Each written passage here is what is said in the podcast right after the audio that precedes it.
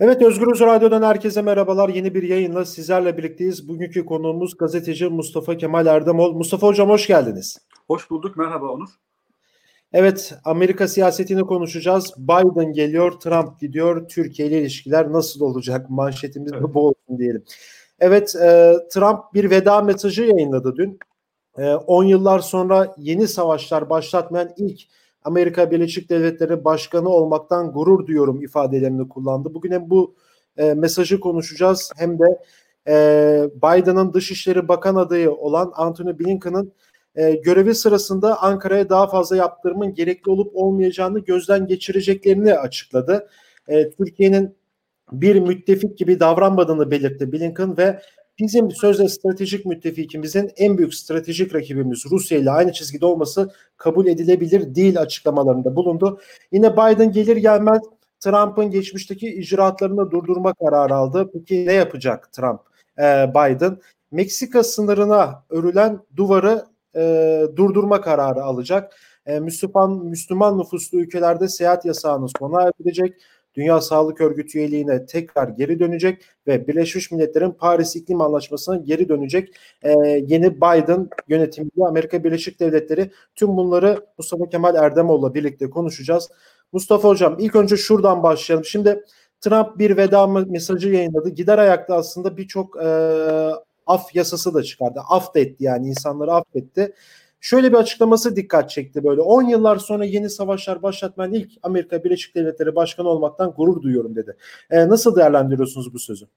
Şimdi e, tabii ki demagoji yapıyor ama söylediğinde bir gerçeklik payı var. yani dışarıdan bakıldığı zaman böyle savaşları istemeyen, askerlerimiz dışarıda ölmesin diye zaten başkanlık kampanyasında da bu tür propagandaları yapmıştı. Tabii sen de ben de dünya kamuoyu da biliyor ki Amerika'da askerlik parayla yapılan bir şey. Bu meslek. Yani dolayısıyla öldürmeye gittiğin kadar ölmeyi de göze alarak gidiyorsun bir Türk askeri gibi, bir Ermeni askeri gibi, bir Yunan askeri gibi, İsrail askeri gibi değil. Zorunlu askerlik yok orada. Askerliği seçiyorsan bu senin mesleğin. Ama buna rağmen bizim Amer işte Amerikan askerleri başka ülkelere tırnak içinde onlar öyle inanıyor tabii. Demokrasi götürmek götürdükleri için ölmesinler diyerek propaganda yaptı. Çok tuhaftır. Bu da karşılık buldu elbette. Yani başından beri bu adamın söylediği e, Amerikan askeri biz çıkarlarımızın olduğu bölgelerde o çıkarları oradaki dostlarımızla koruyacak gibi bir de cümlesi vardır Trump'ın. Hep bunu söylemiştir.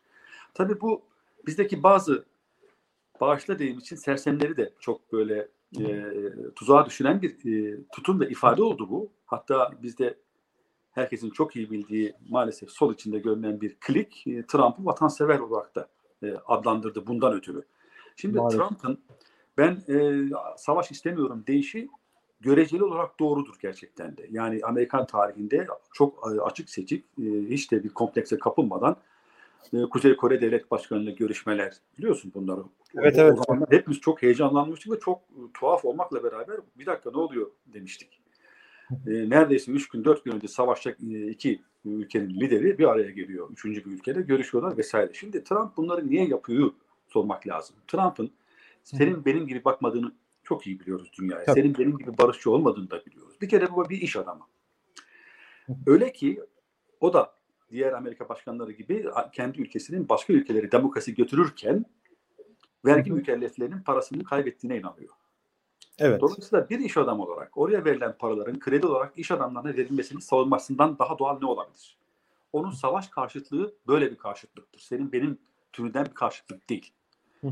Fakat cahil bir adam malum bu tavrı Amerika'daki eski bir döneme çok uyuyor. Çok denk düşüyor Onur. Hangi dönem Ve hocam? Andrew Jackson dönemi. Zaten Amerikan e, politikasında iki e, yöntem çok egemen olmuştur. Birincisi işte bu Andrew Jackson dönemi e, den adını alan Jackson'cı politika. Bir de Wilson'dan adını alan o meşhur ilkelerinden biliyoruz. Wilson'cı politika. Kısaca şuydu. Wilson'cı politika Jackson'dan tabii çok sonra geldi. 12-14 1912 miydi 1914 miydi o şimdi ikisini karıştırıyorum o yıllardan birinde ortaya atılmış prensipleriyle biliyoruz Wilson'ı. O dünyaya e, Amerika Birleşik Devletleri'nin ihtiyaç duyulan yerlere demokrasi götürmesi e, gerektiğini savunan bir politika izliyordu. Bizim misyonumuz budur. İşte tanrısal bir misyon, büyük bir ülkeyiz. Dolayısıyla ihtiyaç olan her yere işte demokrasi götürülür. Hatta sol sosyalist bir kavram olan ulusların kaderlerini tayin hakkını idiş eden, onu artık bizim kavramımız olmaktan çıkaran politikalar da Wilson'ın politikalarıdır. Yani Wilson politikası dış politikada e, dışa açılma e, temelli politikadır. Şimdi ondan önceki Jackson'cı politika da şuydu. Biz dışarının işiyle uğraşmayalım.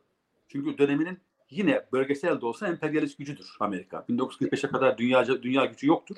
Ama o dönemler işte 1800'lü yıllardan bahsediyorum. Ee, evet. yine bölgesel bir güç işte İspanya ile kapışıyor, İngilizlerle artık kapışıyor. Kanada için savaşta biliyorsun. Yani Kanada'yı kendisi sömürgeleşmek istediği için eski sömürge patronu olan İngiltere'ye karşı savaş açtı. E, Amerika biliyorsun. Şimdi Jackson bu politikalara karşı çıkıp biz kendi iç sorunlarımızı halledelim dedi. Şimdi bugünden bakınca aferin ya adam ne güzel laf etmiş. Dünyanın başına bela olmaktan vazgeçiyor gibi anlayabiliriz. Trump'a öyle anlattıkları gibi bazılarını. Oysa bak Jackson'ın iç politikaya dönelim e, sözleri neye mal oldu? Pardon. Binlerce kızın delinin öldürülmesine.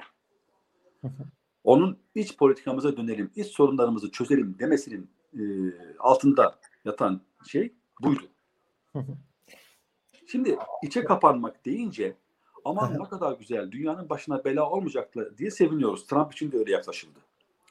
Ama evet. Trump Andrew Jackson nasıl Kızılderilileri yok ettiyse Trump da dışarıyla uğraşmayalım, içeriyle uğraşalım, uğraşalım diyerek Asyalılara, Müslümanlara, Hispaniklere, Korelilere evet. değil mi?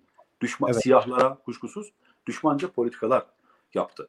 Cumhuriyetçi Parti sağcı parti kuşkusuz. Kurumsal sağı temsil eder. Ama Hı. siyaseten doğru dediğimiz yani political correctness dediğimiz bir politika var malum. O politika gereği e, güne uymak zorundadır. Kürtaja karşıdır ama karşı olduğunu söylemez. Siyahlara karşıdır ama siyahlara karşı olduğunu söylemez. Political correctness dediğimiz şey budur. Dürüst mü bulunur? Patavatsız mı bulunur? Bunu sen, buna sen karar ver. Trump açık seçik ırkçılık, açık seçik beyaz üstünlüğü yapan ilk belki de başka ilk değil de son yılların modern çağların daha doğrusu evet. ilk başkandır. Çünkü bu çok övülen Wilson falan var ya o da evet. ırkçılığın önündeki deneydi bu arada. Yani bizim kimi solum traklarımızın ne güzel işte 12 Wilson prensibi bugün hala geçerli olsa ne güzel olur değişlerine bakıp da aslında gülmemiz lazım. Wilson da dibine kadar ırkçı, aşağılık bir Amerikan başkanıydı. Hatta işte geçenlerde heykeli yıkıl, yıkılınca millet ya anladık da onun heykeli niye yıkılıyor falan demişti bizde bazı saf diller. Niye yıkılıyor var mı ya? O adam ırkçı işte. Dolayısıyla ırkçı, kolonyalist geçmişin sembollerinden birisi olduğu için heykellerini yıktılar. Ne güzel. Ellerine sağlık o yıkanları. Trump da öyle. O modern zamanların ırkçısıdır. Açık seçik beyaz ıı, ırkın üstünlüğünü savunan bir adamdır. Ee, iç politikaya dönelim, dışarıya gitmeyelim deyip iç politikada neler yaptığını örneklemek için bu örnekleri verdi. Bunları söyledim.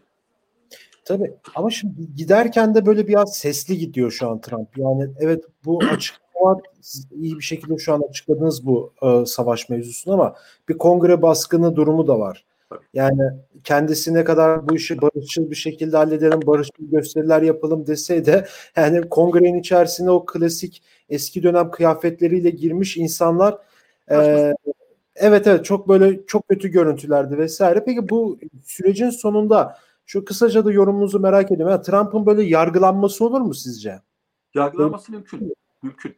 Ee, çünkü bugündü galiba bugündü galiba Cumhuriyetçi çoğunluk lideri e, açıklama yaptı. Bir, e, MIT e, adı aklıma gelir. Hep unutuyorum. E, açıklama yaptı ve doğrudan doğruya Trump'ı suçladı.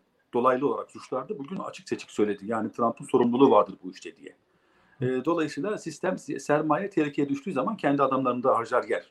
Yani o bilinen bir şeydir. Ha ne kadar ileri götürürler bilemeyiz. Yani şimdi ama bir cezai soruşturmadan geçeceği çok açık bunun. Şunun için yaparlar biraz da. Şimdi bu ilk dönemini tamamladı ya. Amerikan yasasına göre iki dönem başkanlıktan sonra başkanlık yapamıyorsun. Bitiyor. Evet. Şimdi evet. bu bir dönem başkanlık yapınca bir dönem daha adaylık koyma şansı var adamın.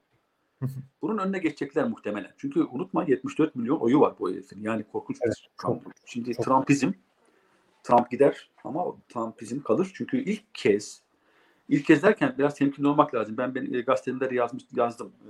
E, Cumhuriyet'te de e, şey dedim yani bu aşırı sağcıların ilk büyük eylemi ilk Kapitol baskınıdır ama ilk büyük eylemi değildir. Daha önce de yaptılar. Yani 1995 Oklahoma bombalamalarını hatırlasan da 200'den, 200'den fazla insan oldu, öldü. Bunu yapan bir beyaz e, saldırgandı. Aşırı sağcı. Sonra büyük bir e, sığır komisyonunun çok, orada çok önemlidir bunlar biliyorsun Amerika'da. Kampını bastılar silahlı olarak uzun zaman 2016'da. Şimdi Amerikan sağı bu, bunu hep yaptı. Bu yeni bir şey değil de Kapitol'e basmak yeni. Kapitol de daha önce defalarca basıldı başkaları tarafından da bu arada yani. Orası, orası da yol geçen hanı gibi öyle. Her, ilk defa oluyor falan değil ama aşırı sağ ilk kez bu kadar görünür oldu Trump'ın yüzünden, sayesinde. Çünkü evet. kurumsal sağı temsil eden Cumhuriyetçi Parti kim ne derse desin her zaman aşırı sağla bir ilişki içinde olmuştu. Bu ilişkiyi açık seçik e, ortaya çıkaran Trump oldu. Şimdi ceza alır. Bu e, katıl, katılıyorum. Ha, sen gerçi sordun e, olur mu diye. Olabilir diye tahmin ediyorum. Bilemeyiz tabii. Amerikan siyasal dengeleri nasıl değişir bilemeyiz. Şimdi gider ayakta bazı insanlar affetti. Evet çok. Ya öyle bir seçim yapıyor ki şimdi çok vefalı bir adam olduğu açık. Kendisini desteklemiş, yanında olmuş insanları affetti.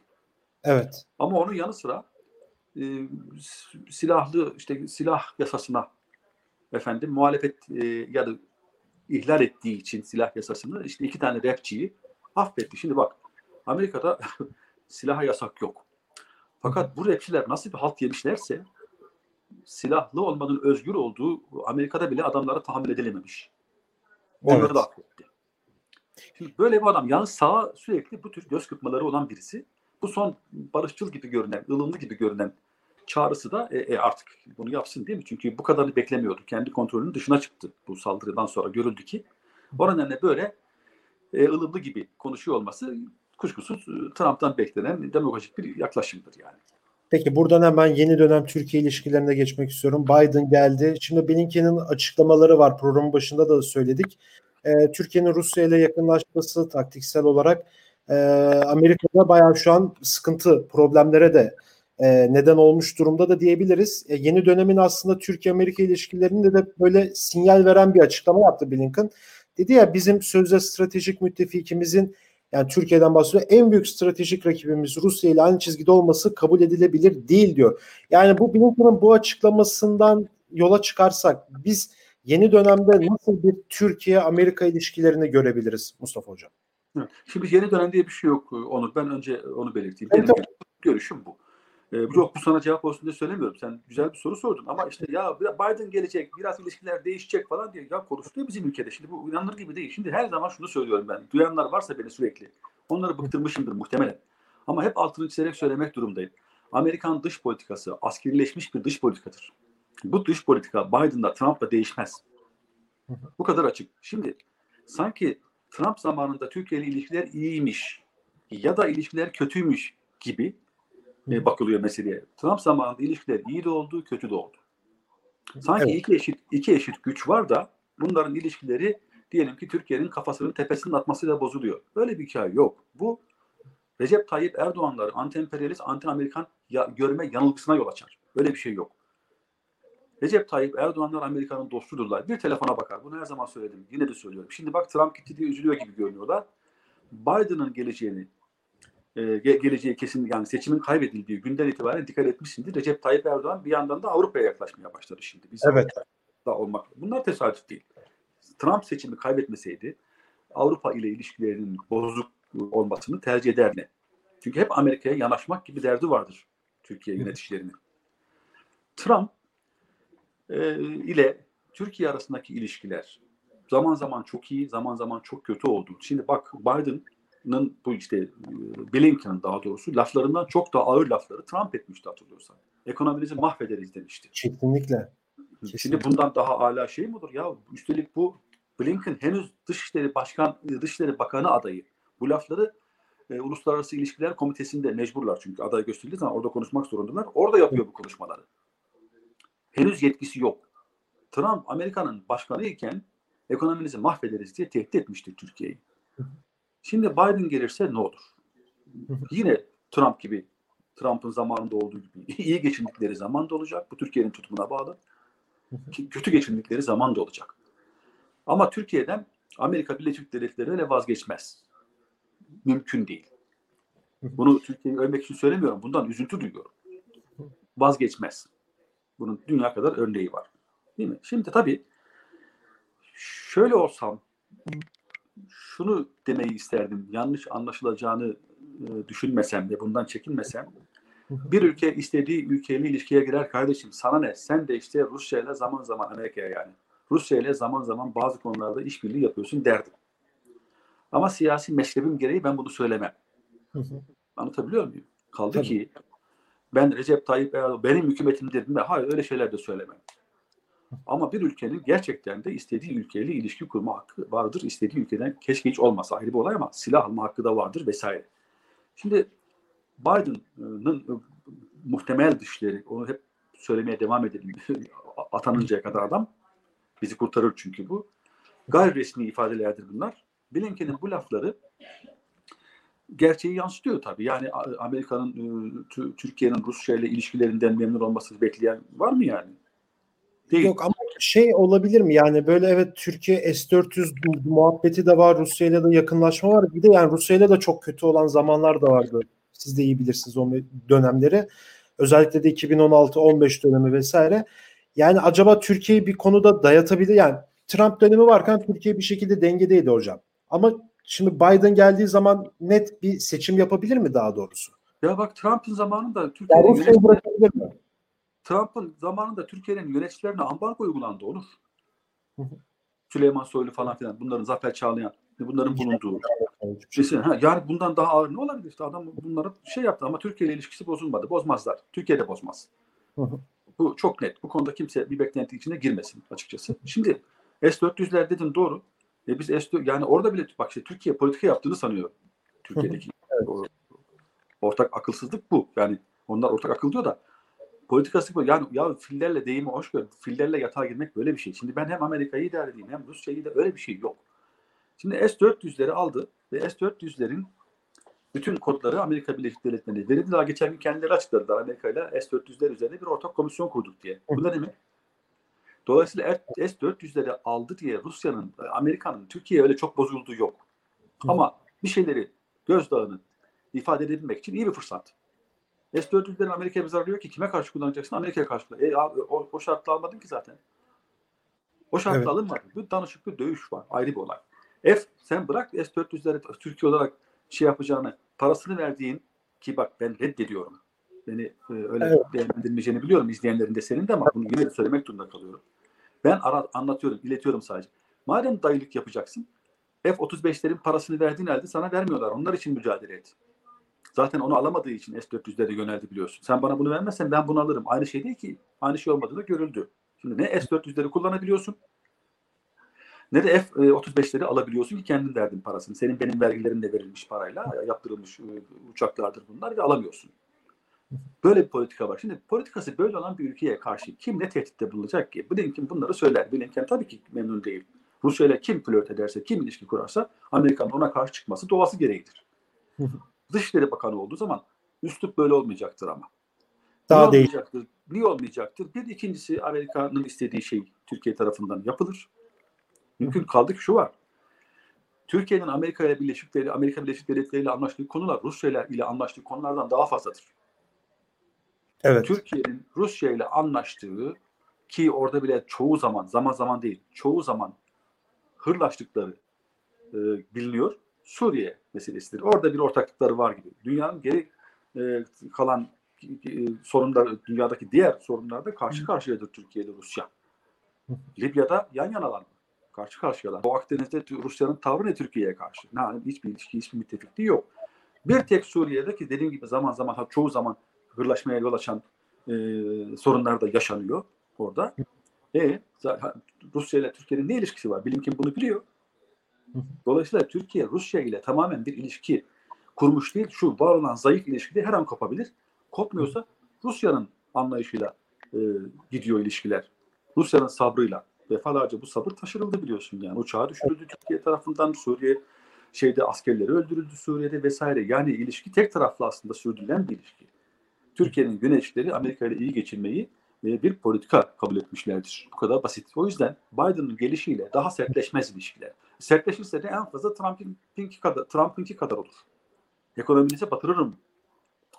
Hiç Çok ağır. De, ağır olduğu kadar diplomatik bildi dil, dil de değil. Yani benim sana ben sana mektup yazarken bile hem benden küçüksün onurcum diye başlarım falan da evet. bir böyle sana kızmışsan bile onurunu incitmemeye çalışırım. Adam Amerika Birleşik Devletleri Başkanı olarak Recep Tayyip Erdoğan'a bir mektup yazıyor. Görüyorsun aptallık etme diye bitiriyor. Evet.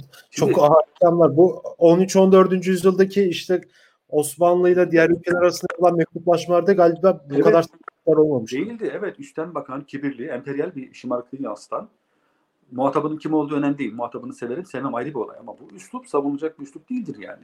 Değil mi? Şimdi daha ne kadar kötü olabilir Allah aşkına? Şimdi Biden gelince ha belki iyi olma, daha iyi olma ihtimali olabilir ama. Tamam ya biz S-400'lerden vazgeçtik. Siz Suriye'deki e, şeyimizi, konumumuzu destekleyin. Hele şu kadim Kürt korkusunda bizimle yan yana olun desin e, Türkiye ve Amerika bunu kabul etsin. Gör bak ne oluyor. Peki kabul eder mi böyle bir şeyi? Sen cevap ver ya da Et- verme. Etmez bence. Eder. Türkiye Eder mi? Bakarsın, Amerika bakarsın eder. Ya evet evet belli olmaz. Tabii Amer- Amerika Amerika devlet altı bir yapı için Türkiye gibi devletten vazgeçmez, müttefikten vazgeçmez. Sen bırak onu 36 yıllık şahı satmış bir Amerika'dan bahsediyoruz. İyi oldu Evet. bu olay. Şaha üzüldüğümüz falan yok da yani ne demek Somoza'yı satmış bir Amerika'dan bahsediyoruz. PYD için mi satmayacak Türkiye'yi? Yani yapar. PYD için mi vazgeçmeyecek? Yapar. Vazgeçti de işte bunu e, Türkiye'deki bazı arkadaşlarımıza anlatmak e, anlattığımız zaman adımız biliyorsun ırkçıya kadar çıktı yani ne, ne büyük ayıp ne büyük günah yani Evet. benim gibi düşünenlere ırkçı demek ki Kesinlikle. mümkün değil. Hocam ya çok çok teşekkür ederim programa katıldığınız Ben için. teşekkür ederim. Bitti mi yani çabuk geçti. Evet baktık 22 dakika olmuş. Oo maşallah çok gevezelik etmişim kusura bakma. Estağfurullah ne gevezeliği lafım olur. Evet Mustafa Kemal Erdemol'la birlikteydik. Gazeteci Mustafa Kemal hocamız Türkiye-Amerika ilişkilerini konuştuk. Trump'ın gidişini ve gider ayak söylediği sözleri konuştuk. Ee, başka bir programda görüşmek dileğiyle. Şimdilik hoşçakalın.